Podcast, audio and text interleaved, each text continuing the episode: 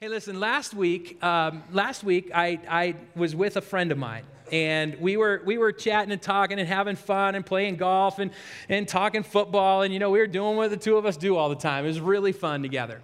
But I knew that there was at one point, I knew that at some point in this last weekend, I knew that I needed to talk to him about something that he has confessed that he wants change in his life with, something that he has just gotten so tired of, something that he has expressed over and over again, that it's a frustrating part of his life. It's something he wants change on. It's one of those enough is enough things that he has in his life where he's just going, man, enough is enough. I'm tired of this path that I keep going down. I'm tired of this trail that I keep, for some reason, stepping onto, and I just keep walking down it. I want the change in my life, and I knew that that was one of those things that he had and he'd expressed before, but that we had ignored over and over again the times we'd seen each other because it's just easier to not talk about it.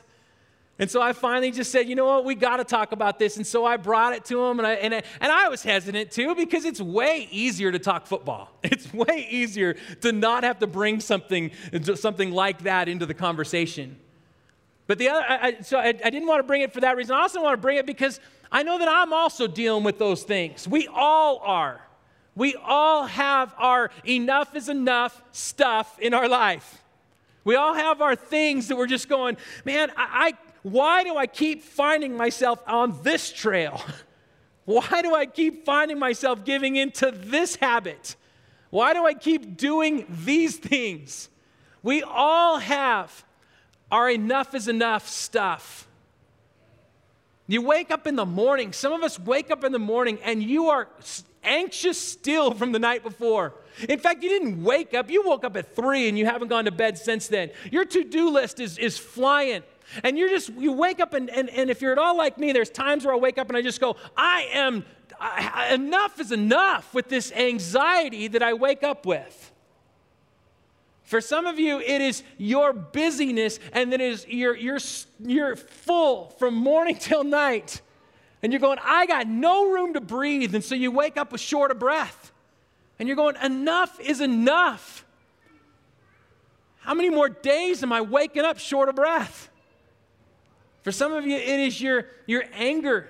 Your anger where you're just, I'm waking up and I'm just still angry over something that's happened, and you're just going, enough is enough. Some of you, it's about forgiveness. You have held this grudge, and you're going, how much longer do I got to do? How much longer am I going to hold that? When am I going to finally extend forgiveness where I need to extend forgiveness? But we don't. For some of you, it is a job that you just know you need to change, but you're not changing it. For some of us, it's a relationship that you know you need to get out of, but we're not changing it. For some of it is the things we drink, it's the things we smoke, it's the things we eat, and you're just going, it's enough is enough. For some, it's your debt where you're just going, I just keep piling it up. Enough is enough.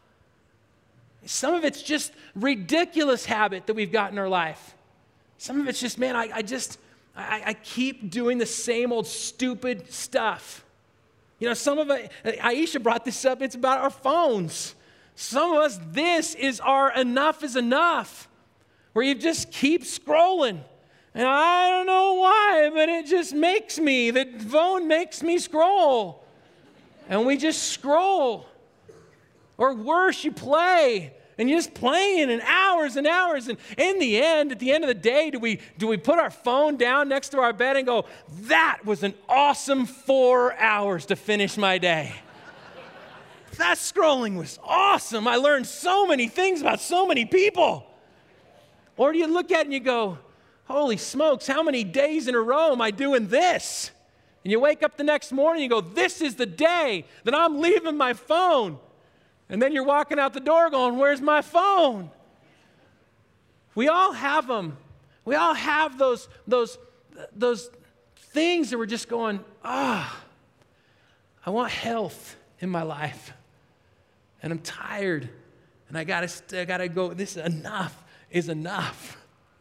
Well, I thought about my friend with this when I talked to him about this, about his situation, and his response was so real. He was going, Bill, I don't have the determination to do it, to change. He says, I don't have the willpower to change. He says, you got so much more willpower than I do. I'm going, are you kidding me? I don't got no willpower either. But he's got, you got willpower to do. I don't have any willpower to do this. I don't have a faith that I can trust that God's going to be with me in this. I don't have a prayer life that I could actually pray about this stuff. I don't have a, I feel like I sabotage myself all the time when I try to change that. Or somebody else sabotages me when I try to change it. I mean, all of those things came up, and it's a couple-hour conversation, so all of those came up. And he went to bed, and I stayed down there for a while in his place, and I'm just going, dang it. That's what we all say. We all have our reason why we can't move forward and change the things that we know we need to change in our life. We all have our, I just don't have the willpower or the faith or whatever to do it. And so I sat there and I thought, man, this is all of us. We got to talk about this. And so I started thinking about the passage of Scripture that you know, was coming to me. Was, God, where do you want me to go with your word? Because we want to rest this in your word. And the passage that kept coming to me, unfortunately, was one that I spoke on like 4 weeks ago. And I'm like, well, that doesn't work. There's an unwritten rule that pastors aren't allowed to speak on something they just spoke on 4 weeks ago. You know, so I can't do that. God, give me a new passage that I'm going to go to. And it kept coming back to this same passage. It kept saying, that night I'm going, it is Nehemiah chapter 6. This is Nehemiah chapter 6 stuff. I came home and I asked Jackie, I said, can I speak on Nehemiah chapter 6? Will you give me permission to do that since I just did it four weeks ago? And she said, well, what's the worst case scenario? People get up and walk out? And I said, yes, that is the worst case scenario, and that will happen. And she goes, you can do this, Bill. You can do it. So she's always my encourager to do it. So I'm going to do this. So if you don't like it, blame Jackie. She's the one that told me to do it. Nehemiah 6. It's just kept coming back. We have our things that we want to change. We have our things that we want to go, I'm going to do this. And then we have our excuses why we don't, and we never do. Nehemiah 6. Nehemiah was a guy in the Old Testament. He was a cupbearer to the king. He was a cupbearer to Artaxerxes, the king of Persia. And he hears about this mess that's going on in Jerusalem. And he's going, I got to go help these guys in the mess that they're in. And so he prays about it, and then he goes to Artaxerxes. He says, man, will you let me go so I can go help these people in Jerusalem? And he says, yes, go ahead and do that. So he goes off to Jerusalem, and he sees the mess that's happening there. And he's going, we have got to refortify this city. We got to rebuild this city. It's going to start with the walls. We got to bring the wall back up again because we got to fortify our city. And he gathered a bunch of people together, and he said, come on, you guys, let's do this thing together. And they all got together, and they started building this wall. They started building it back up again. And while that's happening, he had an enemy, Sanballat. Weird name, Sanballat. He's the enemy, and he comes up to Nehemiah, and he's trying to convince him, don't build this thing, because he's one of those warlords that's wanting anything to come into Jerusalem. He's going, don't build this thing. And so Sanballat's trying to get him to stop. And he's going, man, I don't want to stop. And the more I started thinking about my friend's situation, the more I started thinking about my situations and all of my excuses, I'm going, oh my gosh, we all have our Sanballat. We all have our voice. And it might be somebody in our lives, or it might just be our voice that's saying, nah, this isn't worth it. Nah, don't do it. Nah, you're not going to make it. We've got that voice in our life. And Nehemiah is on this wall, and he's going, man, I am doing a good thing. I got to stay up here. Here's what it says in Nehemiah 6. This is the passage that is just pounded into me. He says, I am doing a great work. I can't come down. Stand on that wall. I'm doing a great work. I cannot come down. You guys remember, for you guys that were here 4 weeks ago when I preached on this, I heard some people said, yes, gosh, I needed to say that. I needed to hear that. But then sometimes we just say we need to hear it, but then it just kind of falls away. And you go, oh, yeah, I remember that, Pat. That's not bad. We can't forget this one. This is too big. This is one that has to hit every one of us. Because we all have those times where the Lord is calling us or having to step out into something that's going to be far greater for ourselves, far healthier for ourselves, that we need to do. And he's saying, I'm doing a great work and I can't come down. I am not coming down. Why should the work come to a standstill just so I can come down to see you, Four times they sent this message, and four times I gave them my answer. I love that because that's that Sanballat, that's that voice that will over and over again come to you and say to you, nah, you're stupid. Why are you doing this? Why are you doing this? Why are you doing this? Over and over again that will happen. You might fight that off once, but the third or fourth time, a little easier to come down. Now see, Nehemiah knew that Sanballat wanted to kill him. And I started thinking more about this, that's reality in our life too. And we have to stand for something that is going to bring us far more health in our life. When we come off of that wall, it can kill us. It can kill our marriage. It can kill our relationships. It can kill our passion. It can kill us. And that voice continues to pound into us. The fifth time, same message. They were trying to intimidate us into quitting. They thought, they'll give up, they'll never finish. Is that not the voice we hear more than any other voice? You'll never finish. You're going to quit. You start this change in your life, you will never finish it. Remember those times that you started to change something in your life? Remember how you quit? You'll never finish it. You're going to quit. I don't know about you, but that is my number one voice. I started an exercise thing, and that's my number one voice. You will never finish. You will quit. You want to fix your debt? You will never finish. You will quit. You want to fix your busyness? Oh, you'll never finish that. It'll only get worse. It will only get worse. You're going to quit. That's the voice we hear all the time. And Nehemiah says, I prayed, God, give me strength. And that's why I like this passage so much. It's speaking right to us because we're on these walls and we're saying, I'm not coming down. This is the change I need to make. This is what I got to do. And yet we hear the voices that say, you're going to quit. And we're standing up there going, God, please give me the strength that I can keep going because I need to see this change for me in my own life. Let me keep going. And we're right there. And I'm sitting there thinking about my friend and thinking about this passage and how much I want to just give him this passage. But then I thought, but what did Nehemiah do that helped him so much on this wall? What did Nehemiah do that held him to stay on the wall? The first thing he did is he prayed. Now, it does not say in here that Nehemiah was this great prayerer. I don't think that's prayer. He wasn't that. It doesn't say that. It doesn't say it in Nehemiah. Gosh, thank God that he was so good at prayer that he totally trusted it. It doesn't say that. It just says Nehemiah prayed. And so we can go with our faith as small as a mustard seed and just go, God, I don't know if this is going to work. I don't know, but I just need your help. He prayed. And the second thing he did, and the one that I want to just rest on for a while, but a little bit this morning, is Nehemiah was not alone. Nehemiah got his army. Nehemiah got his people, and they were on the wall with him. And so when Sanballat came and said, come off that wall, and Nehemiah said, I am doing a good work, he was able to say it with such confidence because he's got someone to his right, and he's got someone to his left, and he's going, we're not coming down. I'm doing a great work. I am not coming down. And it was so much easier to say that because he had people with him. He was not at this alone. You guys know what it's like to go into a project by yourself.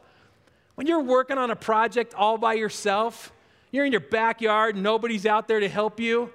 How easy it is for you to just go, I will never finish, ever. How easy it is for you to just go, I'm going to quit. When I came here to Boulder in 1999 to work on our college ministry on the campus, I started in Rock Creek. We're in the house that we're in right now. We get into this house. Jackie and the kids stay up in Seattle while I had a week down there to get the house ready. We're looking at this house, and the person that owned it before us sponge painted every wall in the house, and that was back when sponge painting was kind of in. And they did it with a Nerf ball, where you could just tell they dipped a Nerf ball in the paint and threw it against walls. I don't know if some of you guys probably still have sponge paint in your house. It's out. You need to paint it, you guys. It's out. Okay. We have sponge paint all over the walls of our house, and so I have to paint every room, and it's taken like 4 coats to get this sponge paint out from underneath on these walls. And I'm painting the first room, and I'm cutting it in on the top, and I'm trying to be all careful, and I'm painting it, and you can see all the Nerf ball all around it, you know, and then you paint it again, it's still there, and I'm thinking, this is going to take me forever. And I thought, I just want to quit. And then I thought, no, because Jackie's going to come down, and she sees all that, and she goes, what'd you do this week? You know, so she wouldn't have. She would have picked up a paintbrush with me. But I wanted to make sure it got done before she got there. I didn't want to quit, but I was so ready to. And then the doorbell rings. And I'm thinking, who do I know? I don't know anybody. And so I went down to the front door, and I opened the door. And here's this guy standing there at the door, and he says, hi. He says, I'm a volunteer in your college ministry. And he says, my name is Jamie Miles. And he says, and I am here to help you. And he's got all his paint stuff on, and he's got a paintbrush and a roller. And he says, I'm here to paint your house. And I cannot tell you how fired up that made me. How I was all of a sudden with somebody else painting the house. And you think, oh good, we can do it at twice as fast. It's not about twice as fast. It's about sharing the project. It's about somebody else with you. It's about someone else that'll laugh with you, someone else that'll have lunch with you, someone else that's with you in it. In the end, I'm going, I'm not going to quit. Jamie and I are painting a house together. There's so much more to having someone share it with you. That voice, you're going to quit, you're not going to finish, is so much easier to fight off when you've got someone with you. I started thinking about the Bible and how many of the people in the Bible, the major characters of the Bible, how many of them had somebody with them. Look at this list. I just made a short list. Look at this. David and Jonathan, Mary and Elizabeth, Ruth and Naomi, Esther and Mordecai, Adam and Eve, Paul and Barnabas, Moses and Aaron, Jesus and his disciples. This is a tiny list of what you could put for the people and who they also had walking with them in this. That was on the wall with them. That was sharing it all with them. Now, the common denominator in this, a common thing that you see is the word and. David had his and Mary had her and Ruth had her and Paul had his and. They had their and. Someone that was going to help them stay on the wall because they're doing a good work.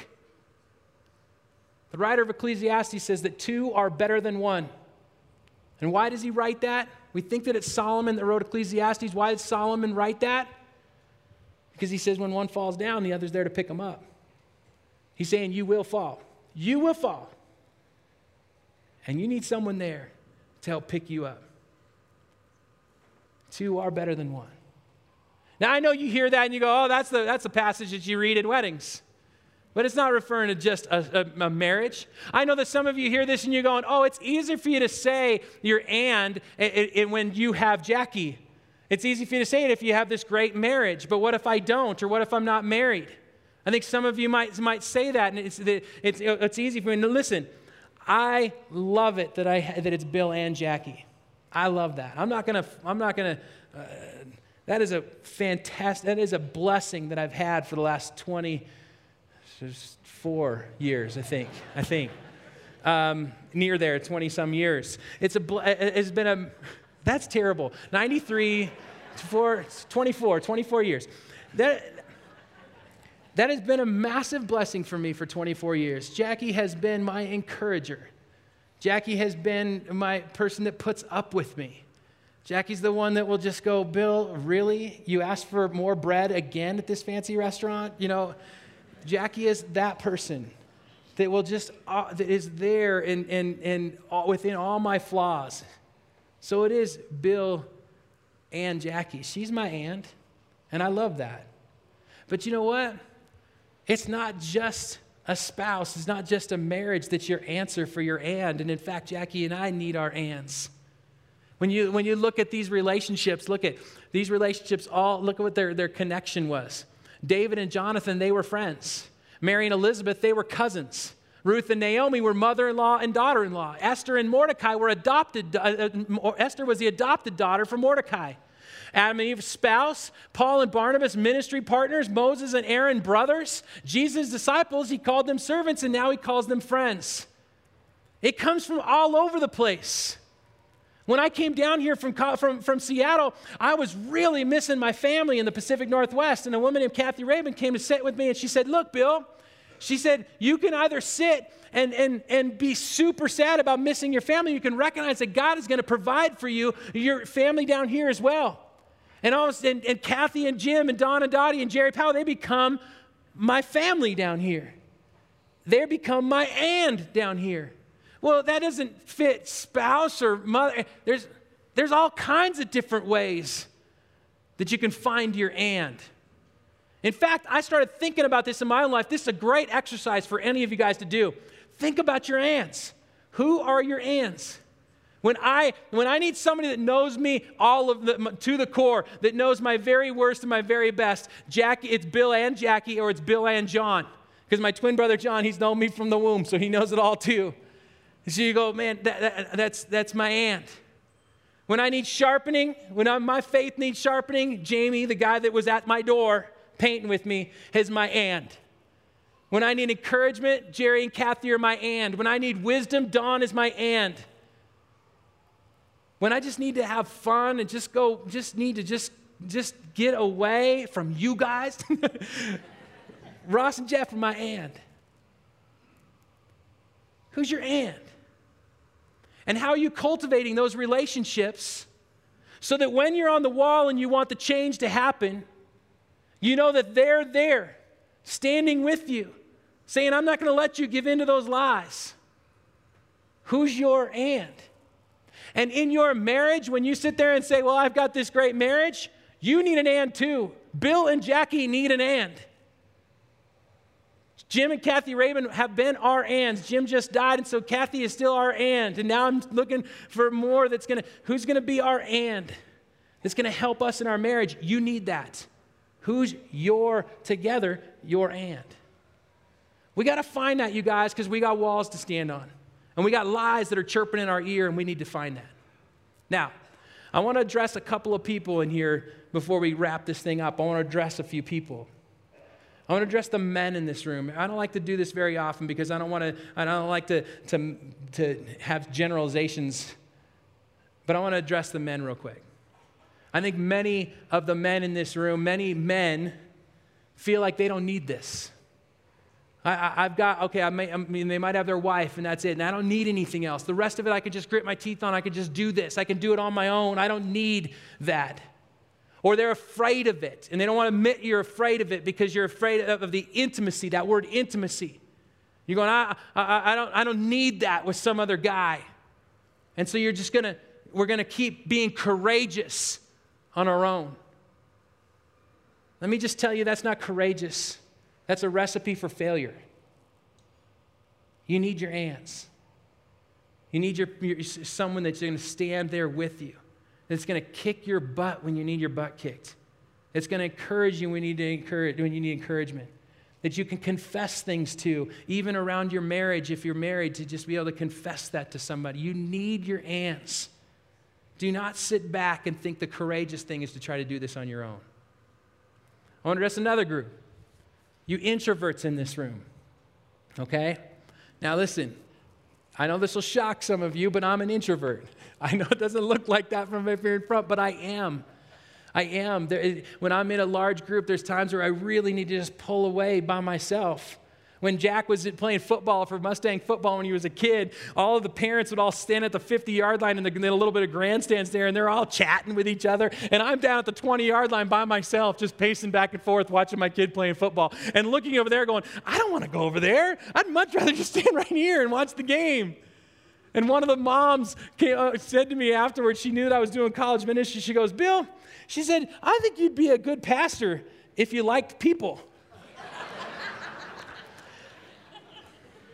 That's not what you want to hear. I like people. But there's times that I got to pull away. And when you're feeling that kind of introverted feeling, you're going, man, I don't know if I want to do Trailhead and get in with 15 other people. I don't know if I want to go on a mission trip with 40 other people. I don't know if I want to go find my aunts. And let me tell you, even an introvert needs an aunt. And so it might come through something different. It might not be 15 people sharing life together. It might be 2. It might be a neighbor. It might be an old friend. It might be an old person that spoke into your life a long time ago that you're going to reconnect with. It might be a sibling that you need to go a little bit deeper with, but you need it. And let me speak to one more group, and this is a hard one. I want to speak to the people that are single in this room. I know this was a tough one, and I want to be careful with this. I want to recognize that this is sensitive, especially you people that are older and single. I know that you're longing to have a spouse, and you want to have some of the things that I was just sharing about me and Jackie, and I'd want that for you too. I would want that for you too. But let me say this. You are not alone. You are not alone. I need you to hear that. Okay, because sometimes we feel like, okay, you're giving this kind of talk, but I am this person that is alone. And you're not. We're in there with you. And it might take you having to find your aunt through, maybe you even start your own group. I'm going to start a single moms group. Or maybe there's somebody in this room that wants to invest in you, and I want to be to walk with you in it. But see, if you are single, if you're a single mom, if you're a single dad, if you're single and you're on this wall, and the wall, you want this wall to be the wall that's going to connect you and to be at your end, and you're going, but I can't because I'm alone. If you conclude that you are alone in this, you'll give in to the lies really easily. You need your and too. You need your and. Now, I know that this is hard to find it. And I know that it can hurt in trying to find it. And I know that maybe you've reached out and you can't find it. Keep looking. Keep looking. Keep putting yourself out there. Maybe that's your wall right now, is to go, I'm just going to go stand on this wall until I find my ants. Keep looking. I want you guys to think about something. Did Jesus need his disciples and everybody else to help him? Did he need to share life with those guys? Could he have done his ministry without them? Could he have still have healed the lepers without his disciples with him? I think he could have. Could he have died for our sins and rose from the dead without us? I think he could have. But he chose not to. He said, "No, I'm going to do this together. I'm going to live this thing together. I'm going to invite these people in, and I'm going to get my hands from these people." And so when he needed to find rest and refuge, he found his and. And his and was Mary and Martha and Lazarus. They were his and. That's where he found rest. When he needed, when his disciples were afraid, he was their and on that boat. When he was afraid in the garden, his disciples were his and. And I think that's why he reacted the way he did, is going, man, you guys are falling asleep. I can't have you falling asleep right now. You're my and. When he was dying on the cross and he looked down at John and Mary, he looked at John, he's going, will you take care of my mom? He's looking at John, he's going, you're my and. To take care of my mom, who's also my and. See, he shared all of that, and then in the greatest single love story and the greatest single moment, when he rose from the dead, he tells people 2,000 years later, and I'm your and it will always be you and me. When you believe in what I'm saying, it's going to be you and me. And I will never leave you nor forsake you. We are in this together. He's saying it's going to be us, but I want you to find the others that will help you to stand on the wall to see the change that's needed in your life and will fight off the lies that are coming. Now, here's what I did, you guys. Hopefully you all got one of these little packets when you first walked in. If you didn't, there's a table back there that's going to have them all in there. Now, listen, I spent a lot of time on these, okay? All day yesterday, Jackie and I, and even Abby. Abby was in there rubber banding them, and Jackie and I were in there putting these things together. It took us, believe it or not, when you do 5,000 of these, it takes you about 9 hours. So if you don't like it and you just throw it away, I want you to feel really guilty about that, because I worked my tail off on these things. Here's where this came from. I'm sitting there with my friend, and when he went to bed, I sat there on his floor, and I thought about this passage. I am doing a great work and cannot come down. And I sat there and I thought, dang it, I'd want this all over his house. I want this in his wallet. I want this on his mirror in his bathroom. I want this in his refrigerator. I want this on his bedside. I want him to be reminded of this truth, that God is right there with him. And that he has an and in Jesus, and he's on this wall, and he should not come down until this is complete. And so I want to remind him of that, and I want to put it all over the place. And so I thought, that's what I'm going to do. But I'm going to do that for all of us. And so you all have one of these, and there's 5 cards in there. And if you have your thing, your wall, your change that you need to make in your life, I want you to think about it, and I want you to hear this truth. I want you to see it coming right out of Scripture, and I want you to put it where you need to put it to remind you. Now, what took us so long is on the back, we also wrote and in a line. Who's your and that you are sharing this with, that you're sharing this effort with? Who's that person that's going to call you out when you need to be called out? Who's the person that you can share the embarrassing, messy stuff of your life with that says, I'm with you, and the change will happen because I'm with you? And I know that my friend is writing my name on there, and I tell you what, there's an accountability in that for me, because I'm looking at it going, wow, I'm his and. I got to help him with this. Who's writing your name down? And what name are you writing down? And if you don't have a name to write down, we got to fix that. Maybe it's a therapist that you got to go to. Maybe it's one of us that you got to come meet with. Maybe it's your trailhead that you got to say, guys, I need this. Whatever it is, we got to figure out what word, what name you can put on there that says, I need help. Help me to stand on this wall. 2 are better than 1. When one falls, the other is there to pick them up. That is God's plan, that we do this together. Father, I pray that you would help us. Help us to recognize the places where we need change, to recognize the places where we are just continually to go down the same old road. And we pray that you would bring that to the front, and that we would stand on that wall. And I pray, Lord, that you would provide for us the people that we did have on that wall with us. God, I know that it strikes a chord with some people where they just go, I don't know what to put on there. I don't have an and. I pray, Lord, that you would help them to find it. And if it is through this church that they would find it, I pray that they would find it through every avenue that we could possibly give them through assent. And if it is not through this church, then it is through some other relationship that would give them their and that helps them to stand on the wall. We thank you, Jesus, that you say you will never leave us nor forsake us, and you are on that wall with us.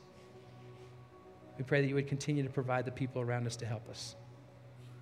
It's in your name we pray. Amen.